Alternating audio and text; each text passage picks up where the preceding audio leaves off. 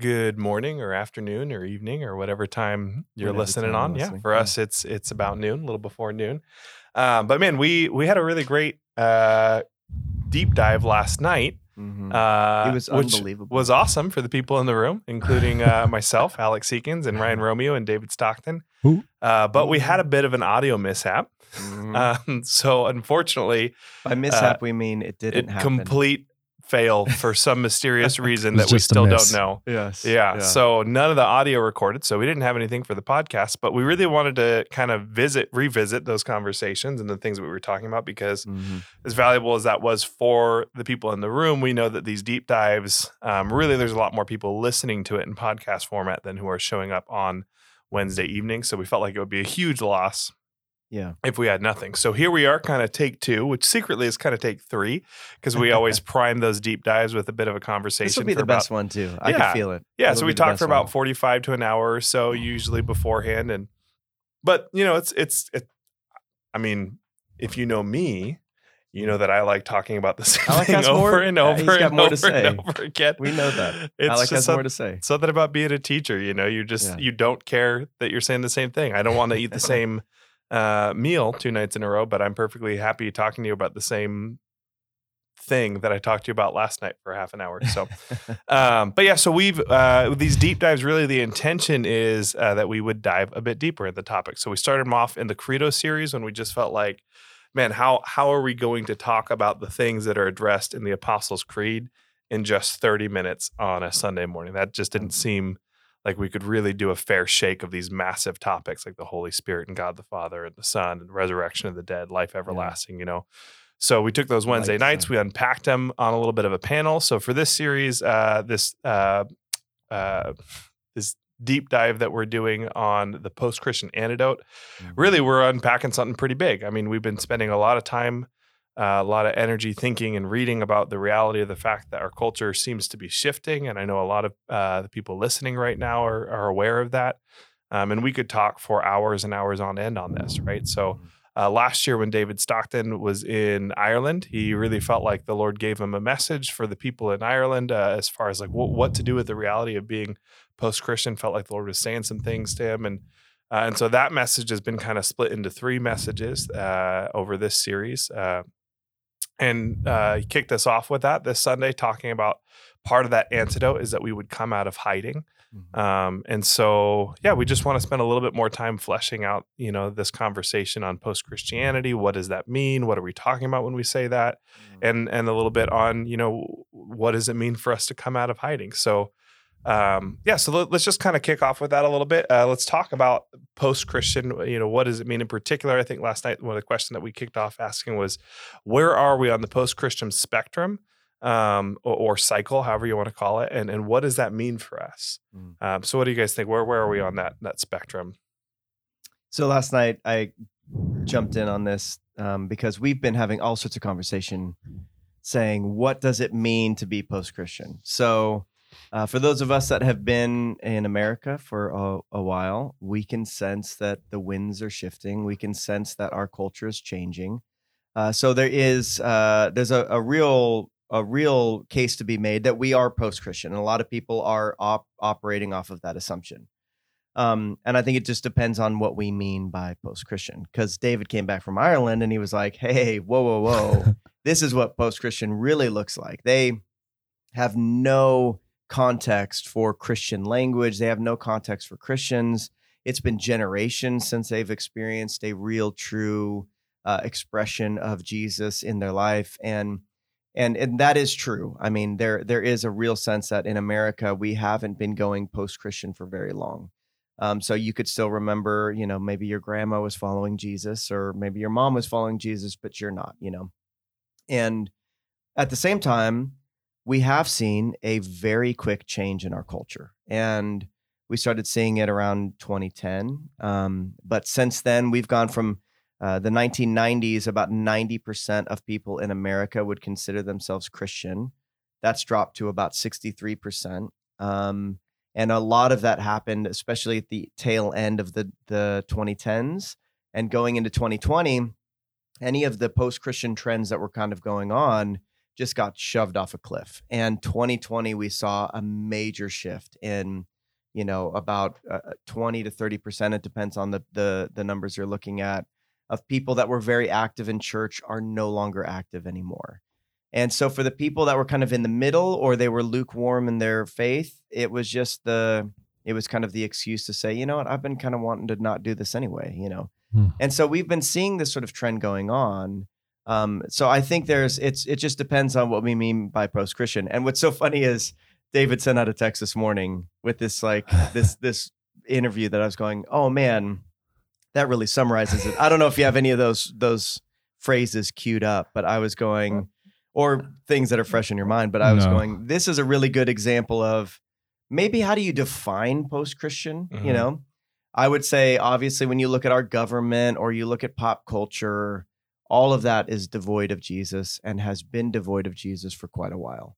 Um, and so in that sense you would go, well yeah, we don't have a pop culture vernacular that includes anything Christian, you know. Mm.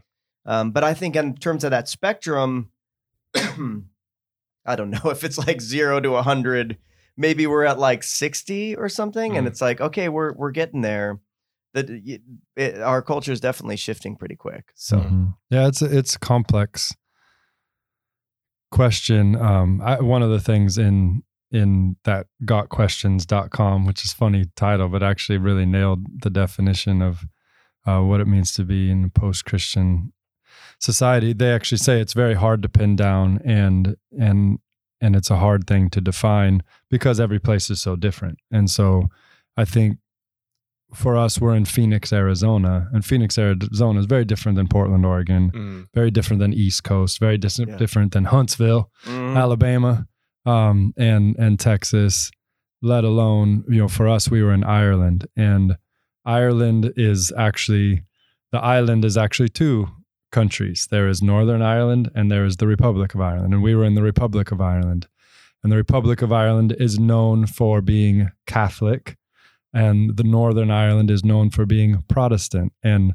in this day and age, those are those are actually more like religious or not religious. They're political um, like frameworks more so than any kind of religious frameworks and and they've definitely become you know syncretism is that word where they've they've lost what they meant maybe at the beginning and now they mean something so different to society so we were living in um, catholic ireland which is clearly post-catholic at this point um, they are they are the catholic church is still there in in form with buildings and graveyards and all of those things. The Catholic Church is still operating um, with with priests and and people who show up, um, but it's it's very the amount of people that show up is very small, especially compared to these giant cathedrals. And you know, the time I spent with one of the pastors in the town or the priest that in the town, he said that everyone's older than him.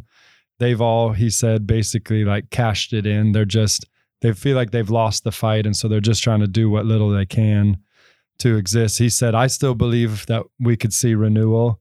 Um, but he said that I'm the youngest priest I know, and there's no one younger than me coming up. There's just no one, is is what he was saying. And so, in that rega- regard, I mean, he was he was feeling like they were definitely in a post-Christian society, yet also post-Catholic, and it just made me wonder um, at what point did Ireland become post Christian and no one knew because of the form, because of the mm-hmm. building, because of the activities, because of all those things? Um, kind of like a train that's going down the tracks where at some point, if you start stop feeding it coal or stop stoking the engine or giving it fuel, the train's still going really mm. fast even though maybe it's over, like there's no more fuel, there's no more coal, there's no more no anything, yeah. but the speed continues and just yeah. slows at such a slow pace that you don't know. So that's why the question is so interesting. Where at where, where are we at on the spectrum? And uh, from Irish eyes, looking at the church in America, um, it the church in America is very alive and well, mm. And and doesn't just have a form uh, of godliness that denies the power, but has a form of godliness and still has some power in it.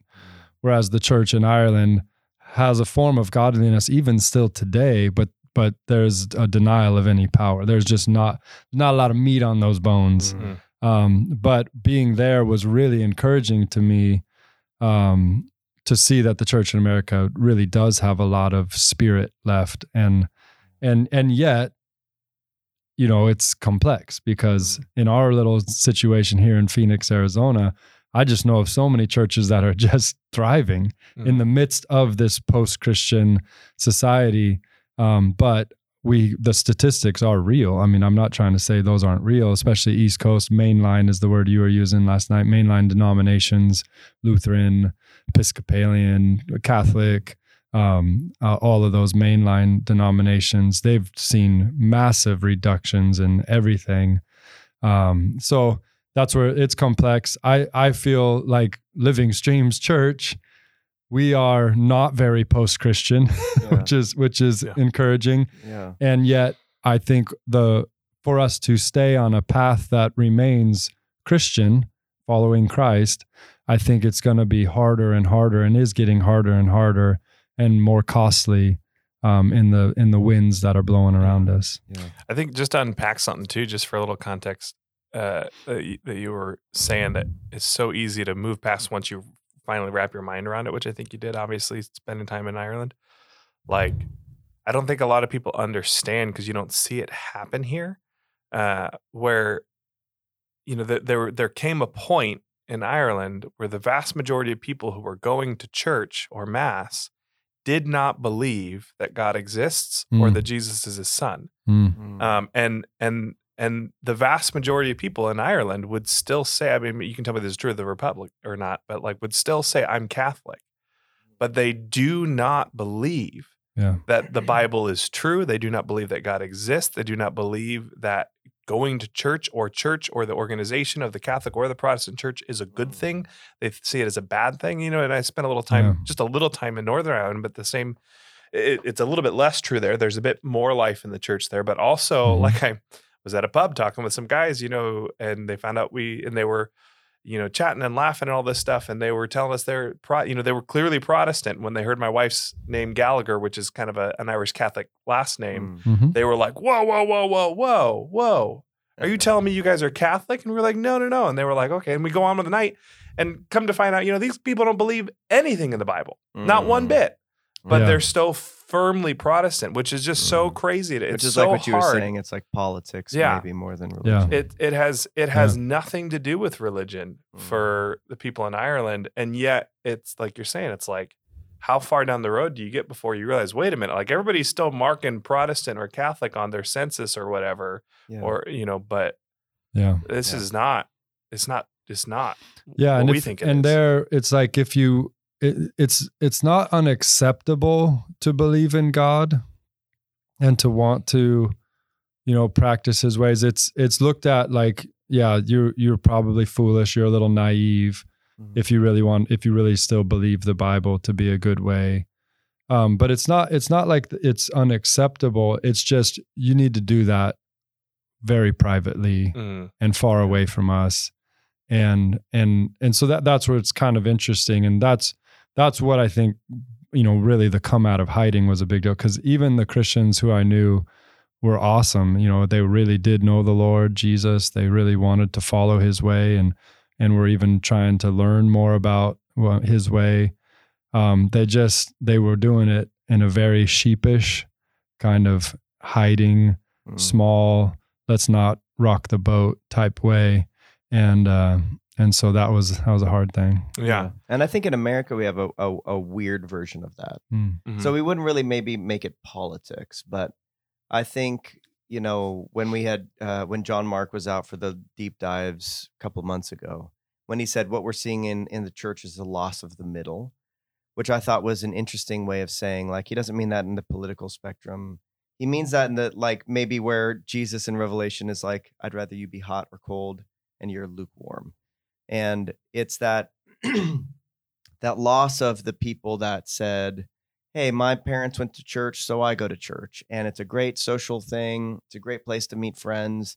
I mean, I always joke about when, you know, before I was a Christian, my mom took me to church because she was worried about me. She was like, she didn't want me to meet Jesus there. She had no idea. She was just like, I just think you're in trouble, you're doing drugs, and the church is probably good for you, you know? and so there's this semblance of, you know, um, our culture, the way that we look at church.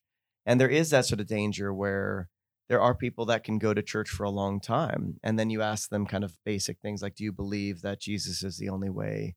And they might go, uh, I don't know, you know? And I think that there's all sorts of reasons why that might have been.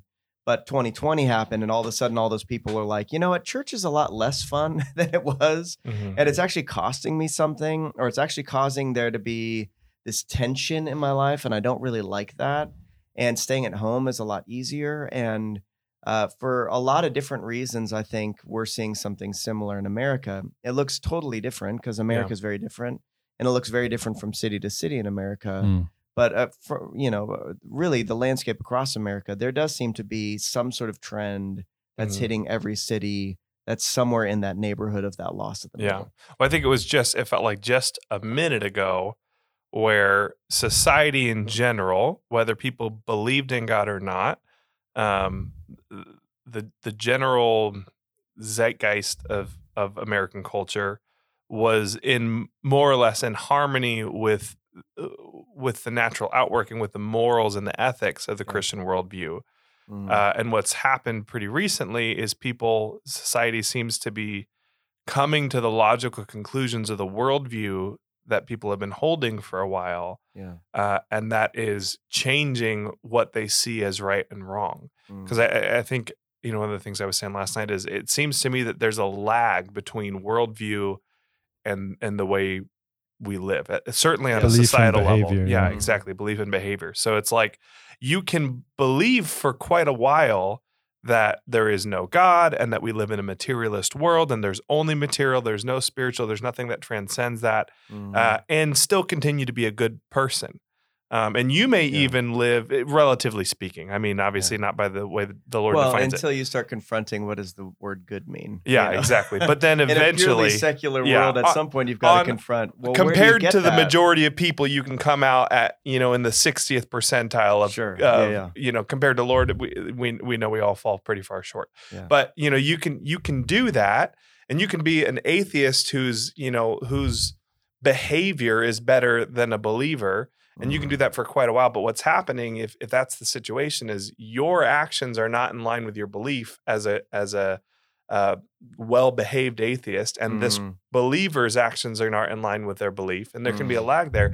But eventually, over the course of time society, you know, when you zoom out kind of on a meta level, eventually behavior matches up with belief. And so when Mm. you believe that we live in a materialist world, uh, you're gonna come to the conclusion that well, might makes right. Like that is Mm. that. I mean, I'm, it's not worth tra- tracing out in this conversation how this leads to that, but this does lead to that you know or Mm. you can believe that you know the inner me you can you can believe in, in we were talking about you know modernism versus postmodernism david did a good job talking about that last night modernism essentially being and one way you could boil them down is modernism is preferencing the material and and the logical and and, and those trains of thought and postmodernism is scrapping all that to preference the internal and the subjective Mhm. um, and and when we do that, it leads to what we're seeing, you know, happen in our society right now, Yeah. where it's like my inner world is is reality, and the material world is not. yeah. And the Christian worldview is the only thing that brings those into a realistic uh, and true tension that says, no, we are actually physical beings and we're spiritual beings, and so we can learn a lot from um, from materialism. But there are limits to materialism, and there are Yeah. things that can only be observed through non-material means Mhm. and there's truth that can only be uh, that we can only arrive at from hearing it directly from the source of truth from the person of truth yeah. um, so if if we're in um, this cycle and I, I, actually that's one one other thing i want to articulate too is I, I think it's important to recognize that like when we say post-christian it feels like like a one-way street you know, yeah, we're and just evolving and it never comes back. yeah, and I think that's why people can resist even that phrase because it's like, whoa, whoa, whoa, we're- I'm not post, I'm still Yeah. Christian, I'm still following Jesus. Or like know? we said, it's the danger is it sounds like we're we're doing a podcast about the post mortem of Christianity in America. Yeah. And that's not what it is. And the truth it's is- not it's dead and now we're at the funeral, you know. post Christians, the word people are using, it's probably not the most precise word, Yeah. I, I think, uh, by the way we're looking at it, but it is the most useful word Mm. uh, because really what we're looking at is is too narrow a scope of history if we're thinking that this is a one-way street when we when we zoom out and look at history even all the way back to the book of judges we see a cycle as as people follow the lord and walk away from the lord and follow the lord and walk away from the lord and follow the lord and walk away from the lord and in, Mm. in America, this is true too. I think there's a, a misconception that America has always been a Christian nation. I think that came largely from the church as we tried to assert influence over over America. yeah. But I was listening to a, I was watching a video essay uh, just yesterday where he was pointing out that you know only uh, just after the Revolutionary War, only ten percent of Americans were regularly attending church. Mm. Um, the reality is is that we live in a society that is the way it is, uh, in large part because of the first Great Awakening, the second Great Awakening, and the Mhm. Jesus People movement. We've had three massive revivals in America, Mm. and so preceding each of those yeah. was something that looked not too dissimilar from what we're feeling right now. Is Yeah. people walking away from the Lord.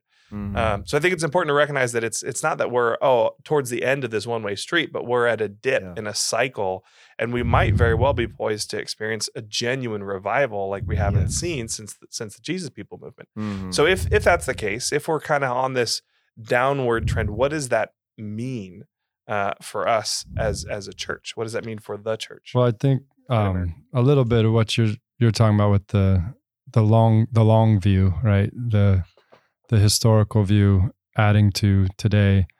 Um, the the word post Christian is funny uh, that you couldn't even have said, Hmm. you know, more than two thousand years ago because there was Mm. there was no Christ yet at that point. But um, but post Christian is in other and is is kind of just a kind of safer, more politically acceptable or correct way of saying antichrist, right? Mm. And when you put the words antichrist together, you get a whole nother connotation. where Oprah people are Winfrey. like, "What are we? What are we talking about now?" It's Oprah, right? Um, now, you- now you're just crazy. But um, post Christian probably an, an academic way of saying antichrist. Yeah. Um, the spirit of the Antichrist. Yeah. and the and and the the anti what is antichrist? It's that which opposes the way of Christ or the the mind of Christ, the Mhm. thoughts of Christ, the ideas of Christ, the culture of Christ, all those things. And and John in First John, he actually says the spirit of antichrist is already at work in the world. Mhm. And so John, who was an apostle of Jesus, um, was recognizing that there was there's something post-Christian even now that we're running into, that Jesus was running into, that we as his followers are running into, and and that continues to today. There's always a spirit of antichrist that is against the things of God, and and I think what what the this whole post-Christian antidote, the whole conversation that we're hearing as pastors, and I always wonder how much it's just pastors that care about this Hmm. and not normal human people. Mhm. Um, but it seems like even even in all the people that I talk to that have normal jobs, Hmm.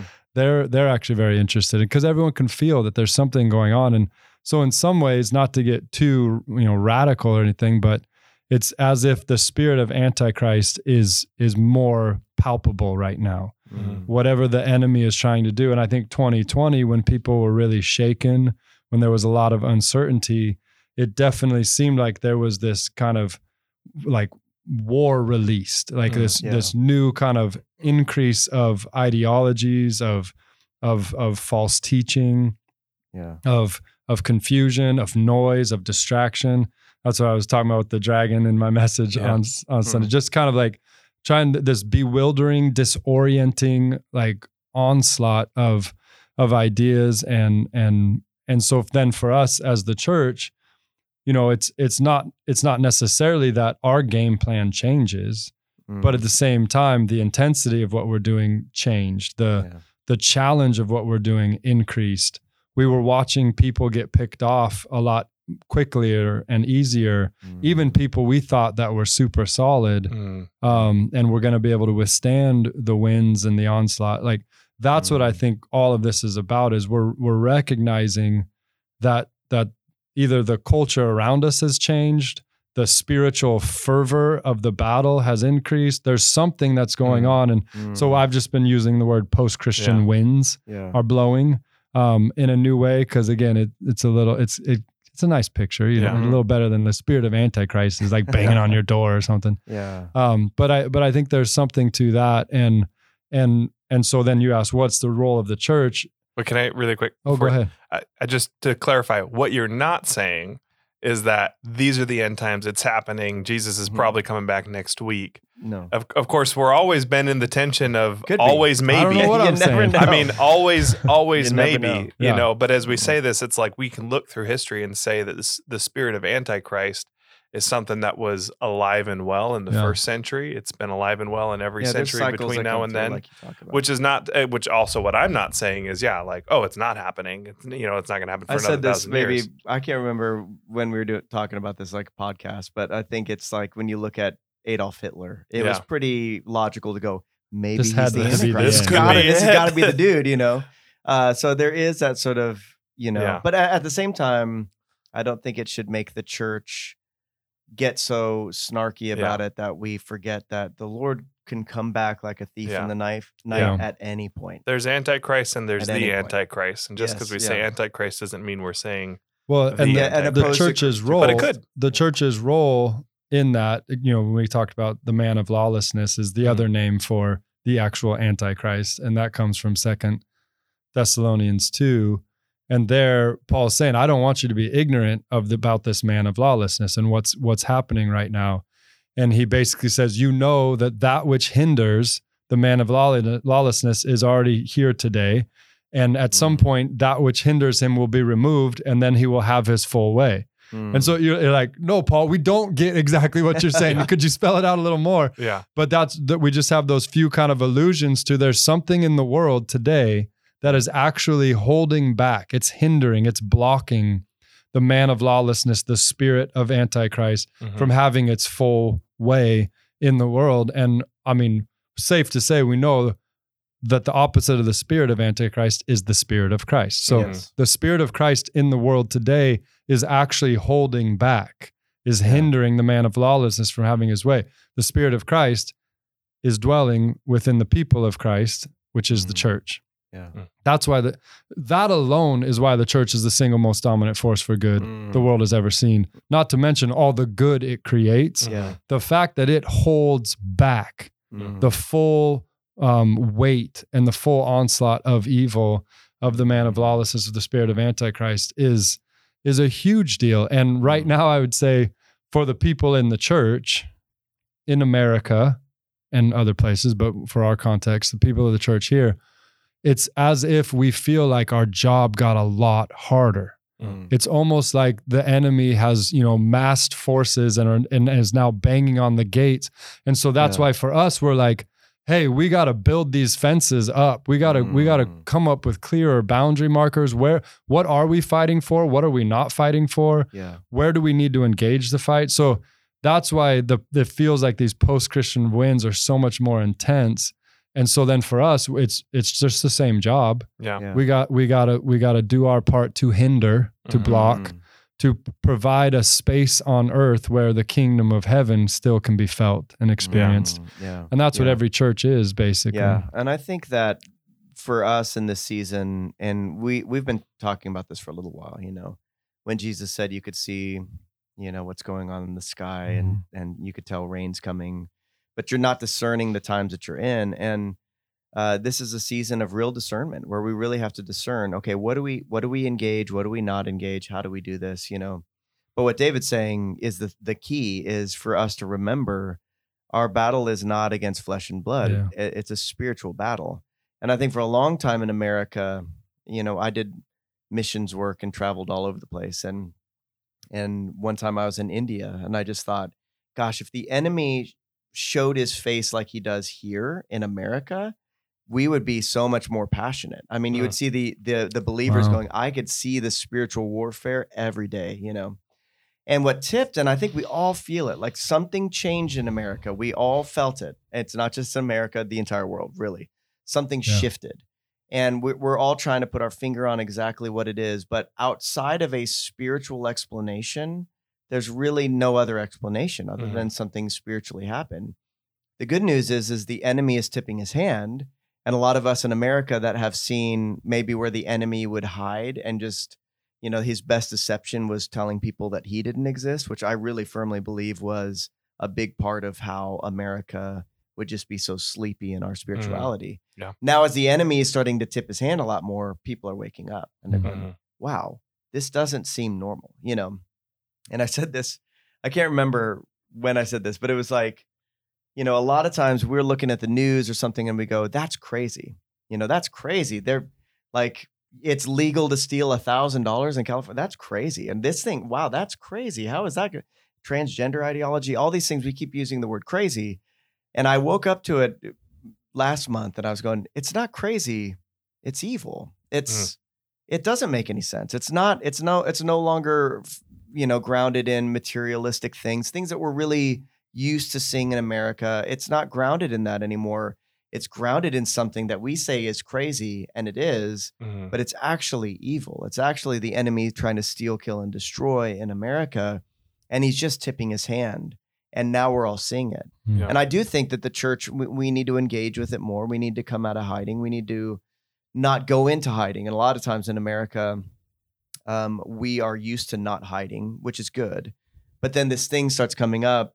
You know, last last year, all of a sudden we had said something about abortion, and on social media put a warning on it. And I, I it was the first time that I thought, wow, there's actually a price to pay for saying something that's true. Mhm. And that's never really been the case in America, you know. And so as we're engaging in this, I think it's like we some of us need to come out of hiding and some of us just really need to steel ourselves to not go into hiding. And I think that's what we're really up against in a lot of ways Yeah. in the church. But it's interesting you're talking about, you know, feeling like crazy. And it, it- what was occurring to me even when David was talking is like, I mean, that's that's John one, right? Like in the mm-hmm. beginning was the word, the logos, and the word was God, and the word was with God, right? Like mm-hmm. that logos, that logic, that reason. Like John's using wordplay, a very packed word there when he says that. Uh, and he's obviously calling us back to Genesis one, but he's calling us to Greek culture, which is spends a lot of time talking about logos, about logic and reason, and and it's like Mm. you know it's there's a there's a equivalent correlation between what is crazy and and what is evil right like Mhm. which isn't to say oh because someone's got I mean, what i'm not saying is someone who has mental health problems is evil that's not Sure, that's not what i'm Yeah. what i'm saying Nor is am I saying that. when it's out of alignment with reality Yeah. It's out of alignment with god with his Mm. logos with the word of god with jesus with his character it's out of alignment with truth Mm. that's brokenness that's sinfulness and you're certainly at the very least on a slope to evil if not you know by some definition you've crossed into evil yeah. and jesus is the logos he's the Mhm. logic he's the reason he's the order uh, Mm. that spoke all that is into being Mm. um, and he's also a person yeah. who is incarnate you know and so that logic that reason that structure of the universe is knowable not just intellectually but personally Yeah. and so you know the goal And in an evil evil culture, yeah that is an affront to them. and so there If it's logical, if it's Yes, true, they're yes. going, I just innately feel Those feel are fighting un- words. And yeah, that's those are trigger fighting words. Yeah, trigger words. It's true. I don't like that word. and you know? that's why there's a correlation between belief and behavior that's why Mm. uh, a, a, a wrong worldview leads to destructive behavior Yeah. Be- and why a right worldview leads to you know beautiful behavior and beautiful society because a right worldview is jesus Mm. it's relationship with jesus it's trust in jesus it's lining up with the logos that god created in the world that affects Yeah. everything from the way we do math Mm. uh, to the to the way Mm. we treat each other. I was yeah. talking with the math teacher last night. She, the woman who approached us Oh, afterwards, yeah, you know, uh, and she was telling me, yeah, like the like even in math, what I was learning in school was like let the kids come up with their own math, let them figure it out. Like don't teach them. and and she was like, and and she said, as we're talking about this, I realized the connection Yeah. you know like like like what the worldview of you do you the worldview of you are the the source of truth Mm. has led to literally the degradation of our capacity to figure out that two plus two equals four. Sure. Yeah. yeah. Um, yes. well that's the yeah. that's the that's the modern to postmodern to whatever post postmodern or Yeah. whatever we are now. Meta modern. and that yeah totally yeah there's there's like always been this chafing against um the rule of christ Mhm. and in and the way of the scriptures so at one point it was like you know we were having scientific discovery we were we were advancing in all of those things and uh and so it was like we don't need the scriptures. The scriptures are wrong. We just need science. We just need our own brain. We need reason. And that was you know modernity. And and there were a lot of great advances. And um, a lot of people thought the bible was at odds with those things. But really the ones advancing most of those things in modernity were actually bible believing people. And Mm. and they just were able to see that there wasn't a conflict. Um, and and and then that gave way to now what you know the postmodern world that i've i guess grown up in and and experienced where it's you know the mind the reason you know we've given that a good chance and we still have all the same problems in society so there's got to be something else well it's not the scriptures the scriptures are the problems it's it's we need to get more in touch with our own hearts and Yeah. that's where I was joking about Coldplay. It's just like the greatest, you know, purveyors of the postmodern mindset. One of their lines, um, actually in a song called "The Scientist," which is funny. It says, um, "Science and progress do not speak as loud as my heart." Mm. And when he sings it so beautifully, you're like, "It's got to be true," you know. It just you can't. It sounds so beautiful. Yeah. Um, but that's the cry of of our generation, my generation, Mm. is is it is it can't just be cold science that gets us there there's got to be something else and Yeah. so luckily i think we've already come to the end of of that realization that if we just go with our gut we go with our heart if everyone just does what is right in their own eyes um, then we get into a real messed up place in society Mm. i don't know if it's more messed up than Yeah. it has been in modernity but it definitely seems like it with the Doesn't feel like suicide, it's mental health, all of that type of stuff. Yeah. Um, and so again, it's just this, you know, what we really need is we need something outside of ourselves. Mm. But like we, our mental capacity is always going to leave us fall sh- short. Oh, We're always Mhm. susceptible to deception.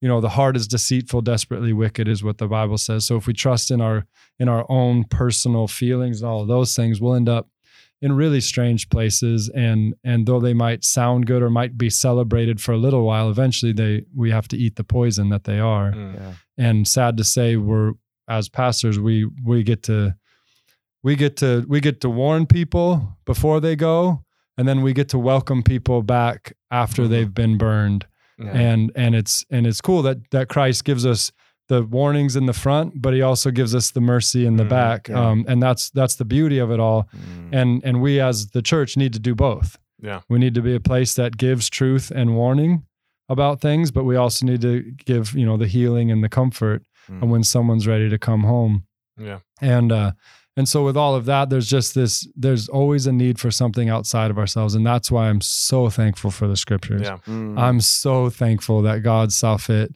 to give us this gift which you know most people for most time haven't had any access to um, but be thanks to printing presses and things Yeah. like that we have this access to something that's withstood the test of time yeah. that that cuts through the mental and emotional aspects of our life and just kind of lays things bare Mm. and uh, i'm just i mean i'm so grateful 2020 it was so grateful to not only have the scriptures but the spirit of christ Yes. to help us with that and the community of christ to help with that Yeah.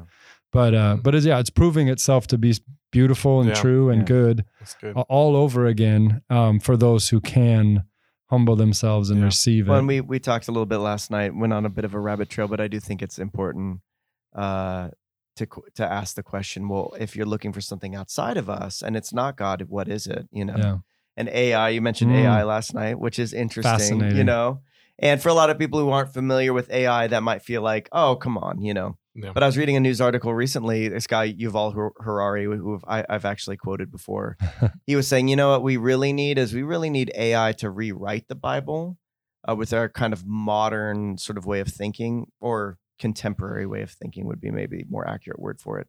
And there and there was all these people going, yeah, AI should just rewrite the Bible, you know.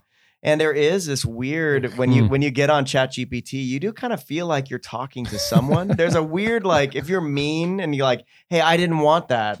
ChatGPT could come back Yeah. and say, oh, I'm so sorry, I didn't mean to offend you. I, There's you some know, emotional IQ yeah, there's there. some huh? yeah, and it feels weird. I think in another we didn't say this last night, but I thought about it later. You know, a lot of times people look at the government too and going, Mhm. "Hey, maybe politics can That's save Ireland, us. Maybe this, yeah, maybe the state can save us. So that means the right candidate means the right life for us." But politics is always upstream from culture, and Mhm. the church has always been called to affect things downstream, like or upstream. Like we're we're we're called. I'm mixing those up, right? Downstream from culture is politics Yeah. The church is upstream from We're tracking. from culture. There it is. Yep. Um, but it, we affect culture. Eventually, if there are more Christians, that eff- evec- uh, eventually affects politics, and you Mm-hmm. wouldn't boil it down to Republican or Democrat. It would just mean that there's morality, that there's a general sense of like, Mhm. hey, most of us in this country uh, are, understand truth and understand the Word of God. You know, all of that. And for the church, I think it's like we we're looking at trying to control this thing over here in government and going, how can we affect that? And and that's good. Some some people are called to that. No problem. Go affect that.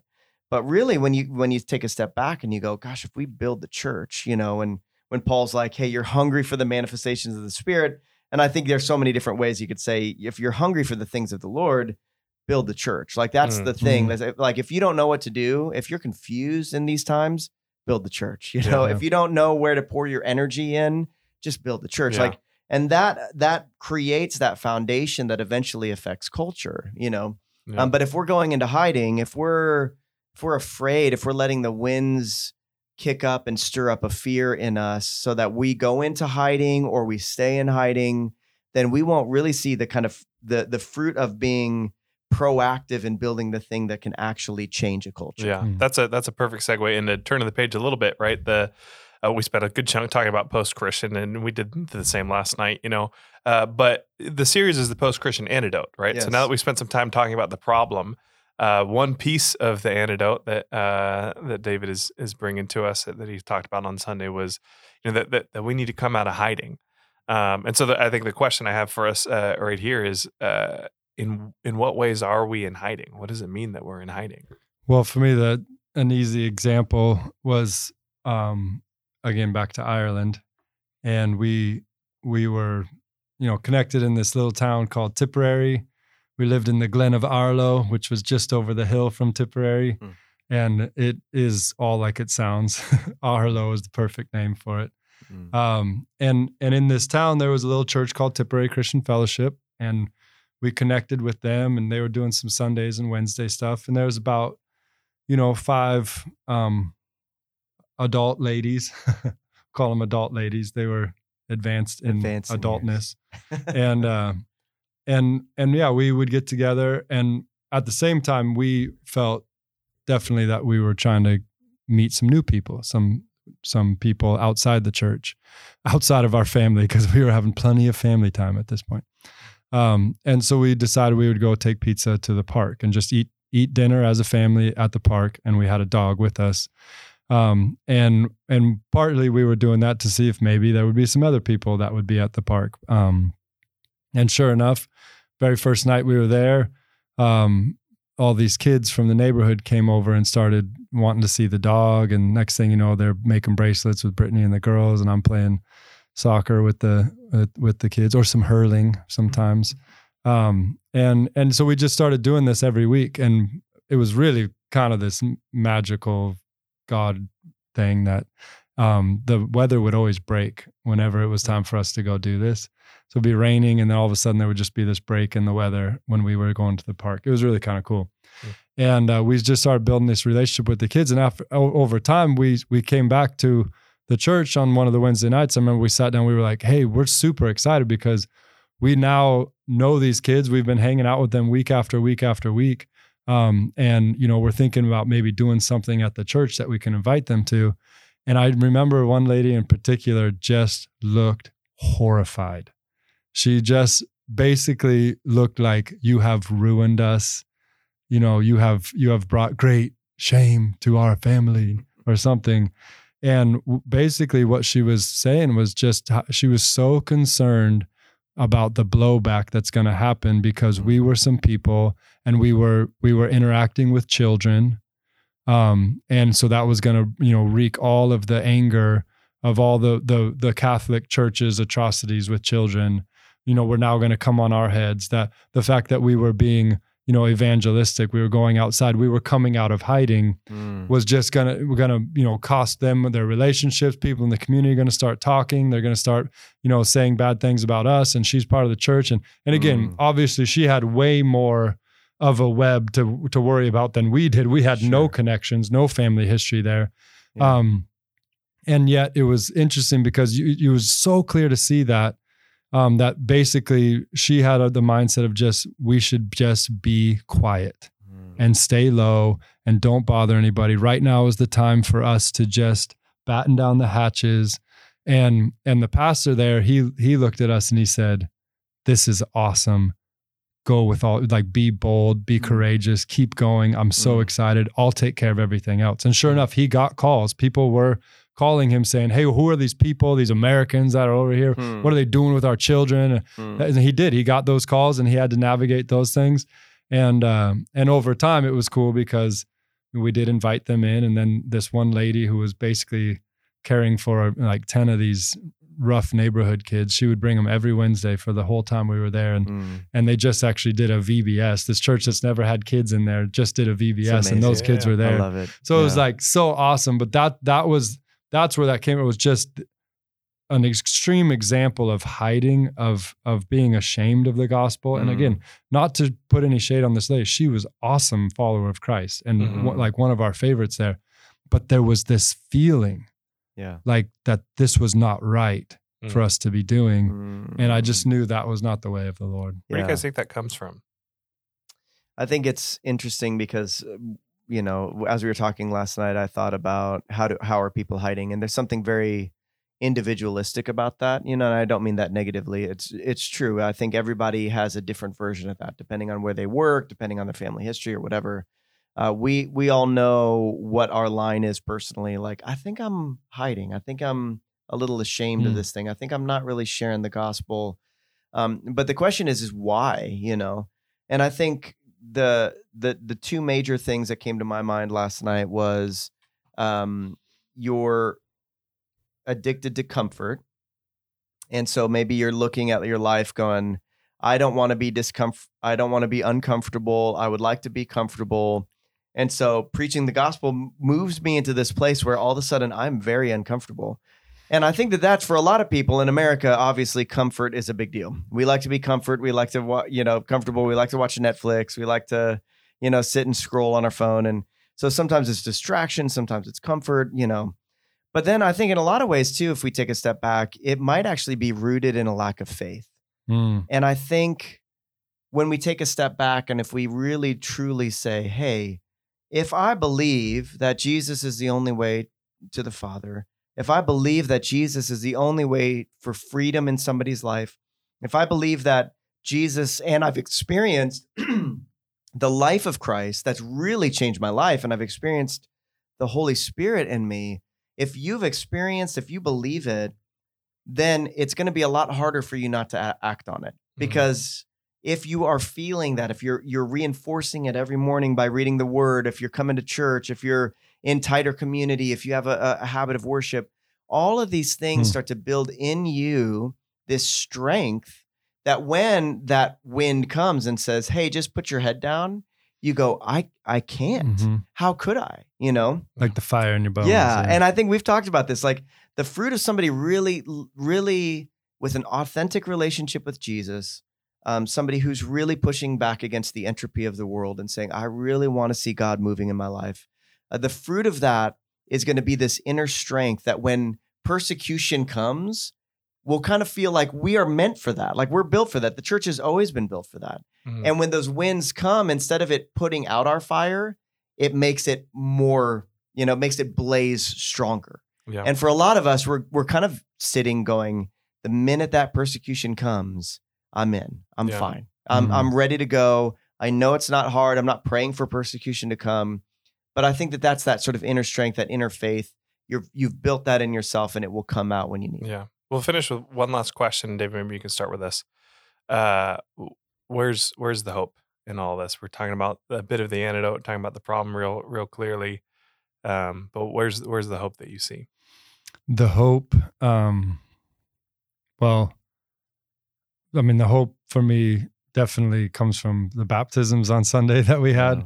With those twelve um, people who who were getting baptized, uh, making a public display of a private thing that was happening in their lives. Yeah. Definitely a coming out of hiding moment for them. Um, that was that's just so encouraging to see, and it just seems like it's such a like a shout of defiance to all of the the things we're hearing or all of what we're being told about Christianity and how it's so dying, it's so dead. It's even it's so white, it's so it's so oppressive, it's so male, Yeah. and that you know like there in the baptisms was a lot of non-white, non-male um, Mhm. people getting baptized, and their stories and their stories were not.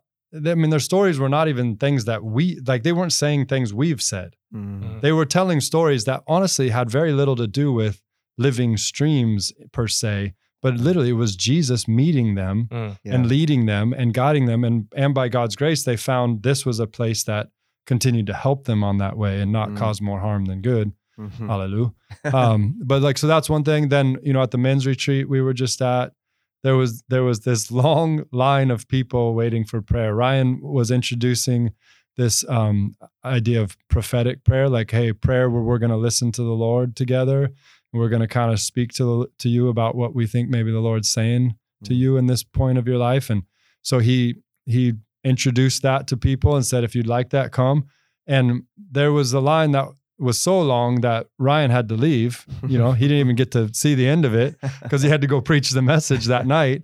Um, we Ryan didn't get to eat because the line was so long, and and we just went right through dinner.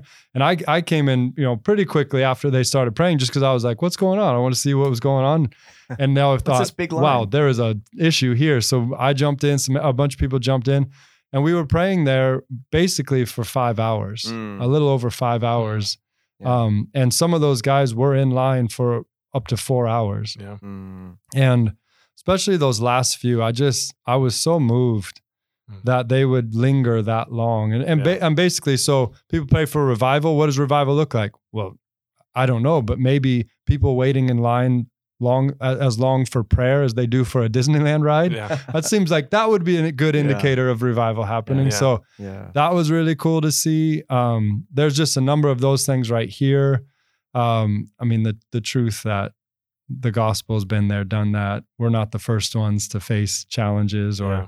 Or anything, and the church has has always overcome. The church has always continued. The Lord has always had a remnant, um, and the promises of God are sure and clear. And and Jesus is is going to present His bride spotless before the throne. And so all, Mhm. all of these. I mean, there's there's ho- I have I have a lot of hope, Mm. but I also know there's work to do right now. Yeah. Mm. Yeah. Yeah. That's Absolutely. good.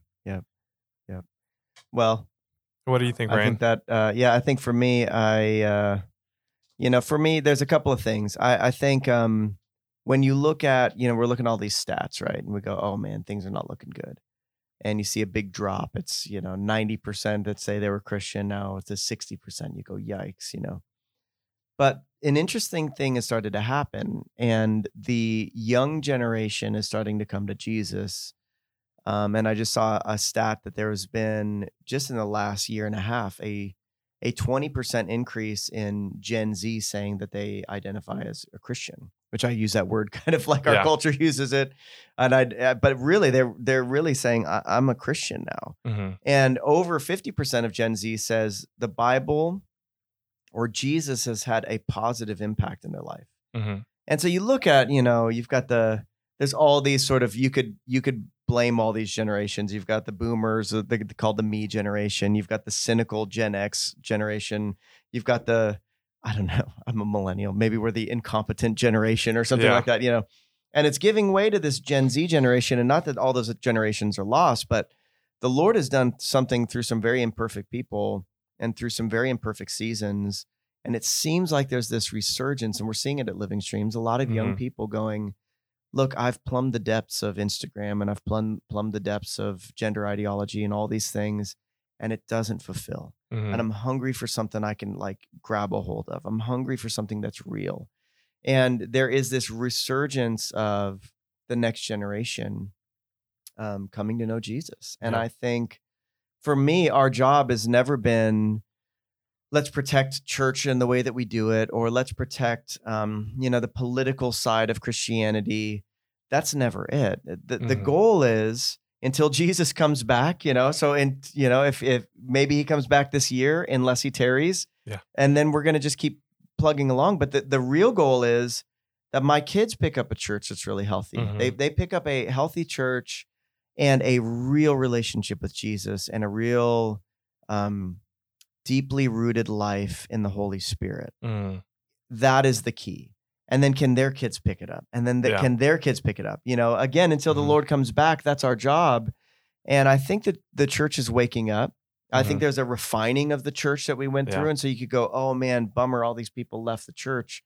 But I think what we're left with are the hottest embers of the fire. Yeah. You know, I think what we're what we're being left with is maybe the cultural Christians have said this is not for me. mhm. But the people that are left are like Jesus said in Revelation, they're either hot or they're cold. They're coming Yeah. in going, I don't know anything about Jesus. And we've been seeing that. We Yeah. preach the gospel and we might even do it very imperfectly for 30 seconds. Yeah. And a guy, I mean, this happened to me last month. I said a very quick sort of, you know, thing. This guy came up and he's like, You're speaking to me. And I was going, I was just kind of checking the box in my head, Yeah. going, I got to make sure I got to say something about the gospel. So it, what a great, what a great fruit of, it's not, it's not from, you know, we, we perform really well on stage. It's not based on this sort of like, I, I said all the right things in the most articulate way. There's hot people in the room that want to know Jesus. There's cold people in the room that ha- are are done with following the world. And there's this great like the the the stage is set for a revival that doesn't make anybody famous, that may not fill stadiums, but it's changing people's lives every Sunday morning. Mm. And I think that that's beautiful. That feels like what the Yeah. Lord is doing. So I think, and I think as the enemy tips his hand stronger, I think for a lot of us that are following Jesus, it just reinforces even more Yeah. what we need to do. And we have to build the church. And just like anything else the enemy does, the Lord is an expert at taking what is meant for evil and turning it Mhm. into good. Yeah. And if we see that, we see his story playing out, we see his purposes playing out, and no matter what the enemy does, we know the Lord, uh, the Lord's purposes will not be stopped. And I think as Christians, then we just have to say, okay, well, how do I lean into lean into you know uh, into Jesus? How do I make sure I'm discerning the times that we're in? How do I keep going to church and keep getting, being strengthened for the time that's Mhm. up ahead? Um, but all of that, you know, is leading us toward how to how can I get behind what the Lord is doing right now? Yeah. How can I partner with what the Lord is doing? Yeah. And there is nothing more exciting than that. Yeah. You know, for any of us who are doing ministry, the the exciting moment for us was, Lord, what are you doing? How can I partner with it? And then you see something happen and you go, wow, that person got saved because the Holy Spirit said, go tell them this random thing. And then you just do it Mm. you just obey and you're just like okay lord what are you saying right now and so i think that there is so much so much so many reasons to hope and i think the the partnering with the lord is so much easier than we think it is it really is just a daily thing and if we could lean into that if we can encourage one another spur one another on toward that then we have really great days ahead in the church Yeah. I agree. I, I, I see so much hope, um, which is so interesting, right? Because as things, it, it's so easy to kind of spiral and get anxious and freak out and see, oh, everything's falling apart. Mhm. But I, I, you know, I've been hearing pretty much my whole life people in the church saying, "Oh, revival, revival, revival's coming! Like it's around the corner." It's and most of my life, you know, because I want revival too.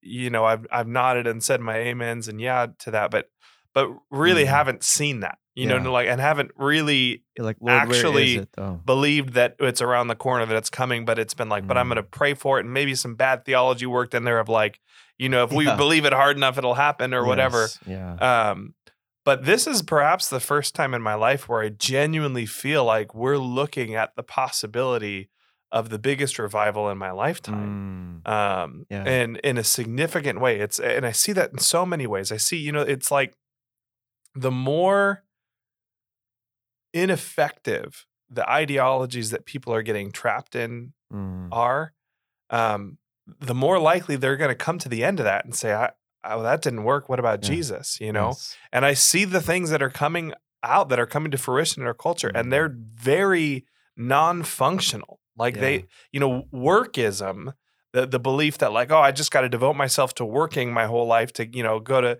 I do well in high school so I can get to a good college, so I can get a good career, so I can get a Mm. job, job, job, and pension, you know, and retire, Mm. and then life Yeah. will be great when I'm 80.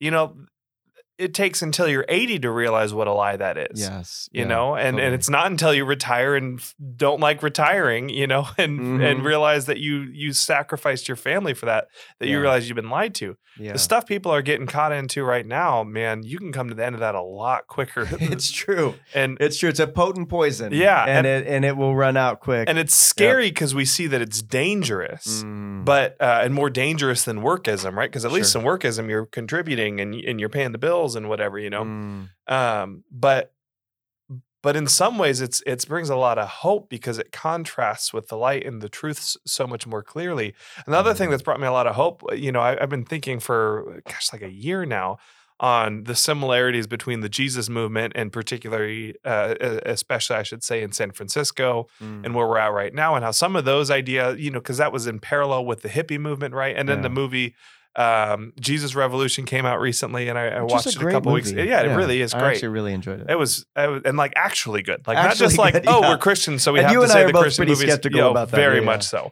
so. Um, but I, uh, so I'm watching that movie, and there's that scene where Lonnie is speaking to Chuck about the hippies, and he's saying like, hey, these these kids, they're looking for for love and they're looking for peace. Mm. You know, they're looking for the right things in the wrong ways. That's Mm. great Yeah. you know and and that was a you know you could in the movement m- mo- in the movie they're portraying it as a as a, a a moment when it clicks for chuck and it's like for me i look at what's happening in our culture right and Mm. we have young people as well as old but especially young people who are desperately looking for for love for equality uh, for identity Yeah. you know they're- they they they want these things that are good and right and holy things and they're looking in the wrong places Yes.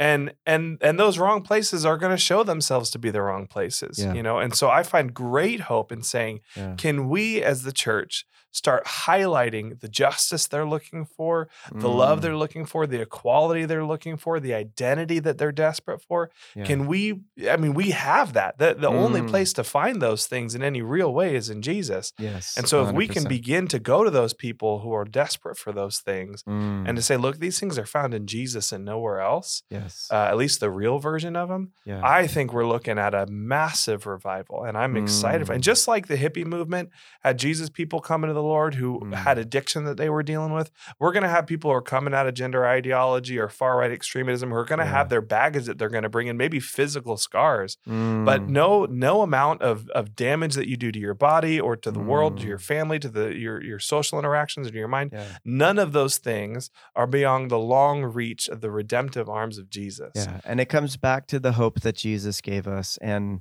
it's both hope and a challenge. Yeah. When he said, you know, the the harvest is plentiful, but the workers are few. Yeah. And I think one of the things I'm really hungry to see in this next season, and um, and I think it's one of the things that's not been, um, it's not yielded a ton of fruit. But when we look at, you know, telling people about Jesus as the responsibility of only a few professional pastors, hmm we've really missed it. Yeah. And in some ways, those of us that are pastors, we've we've played into a little bit of that, you know. But I think the Lord is undoing that, and He's Mhm. He's going, look, ministry's for everybody.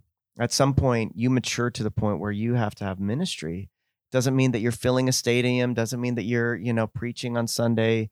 It means you might have one or two people that you tell about Jesus, and maybe you disciple them for the next ten or fifteen years.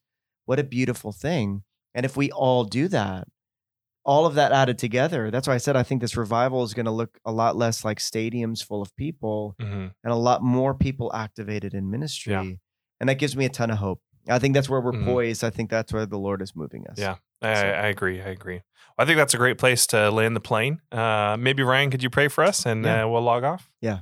Lord, we thank you um, that in the times that we live, they may be frightening for us, and maybe there are times that we're overwhelmed by it. But Lord, we're thankful that you're not overwhelmed right now. Uh, we thank you that you're not worried one bit about uh, what you're doing here on earth, and you have a very clear plan and a very, very clear strategy that you're moving us toward. Uh, so, Lord, help us to be a people that partner with you. Help us to be a people, help everyone that's listening to this right now uh, to be filled with your spirit, uh, to be dedicated to their time personally with you.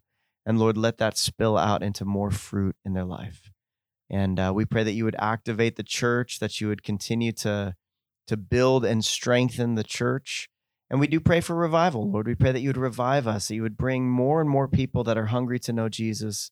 Uh, that as these ideologies run out, Lord, I pray that we would be there uh, to really communicate in a loving way the hope of Jesus, and that many, many, many, many people give their life to you. And we pray it all in Jesus' name. Amen. Amen. Well, thanks so much. Uh, for those of you listening, you know, we'll have two more of these on our uh, Post Christian Antidote series. Uh, if you want to show up in person, you can be at Living Streams in the sanctuary on Wednesday nights, just a little bit after seven o'clock.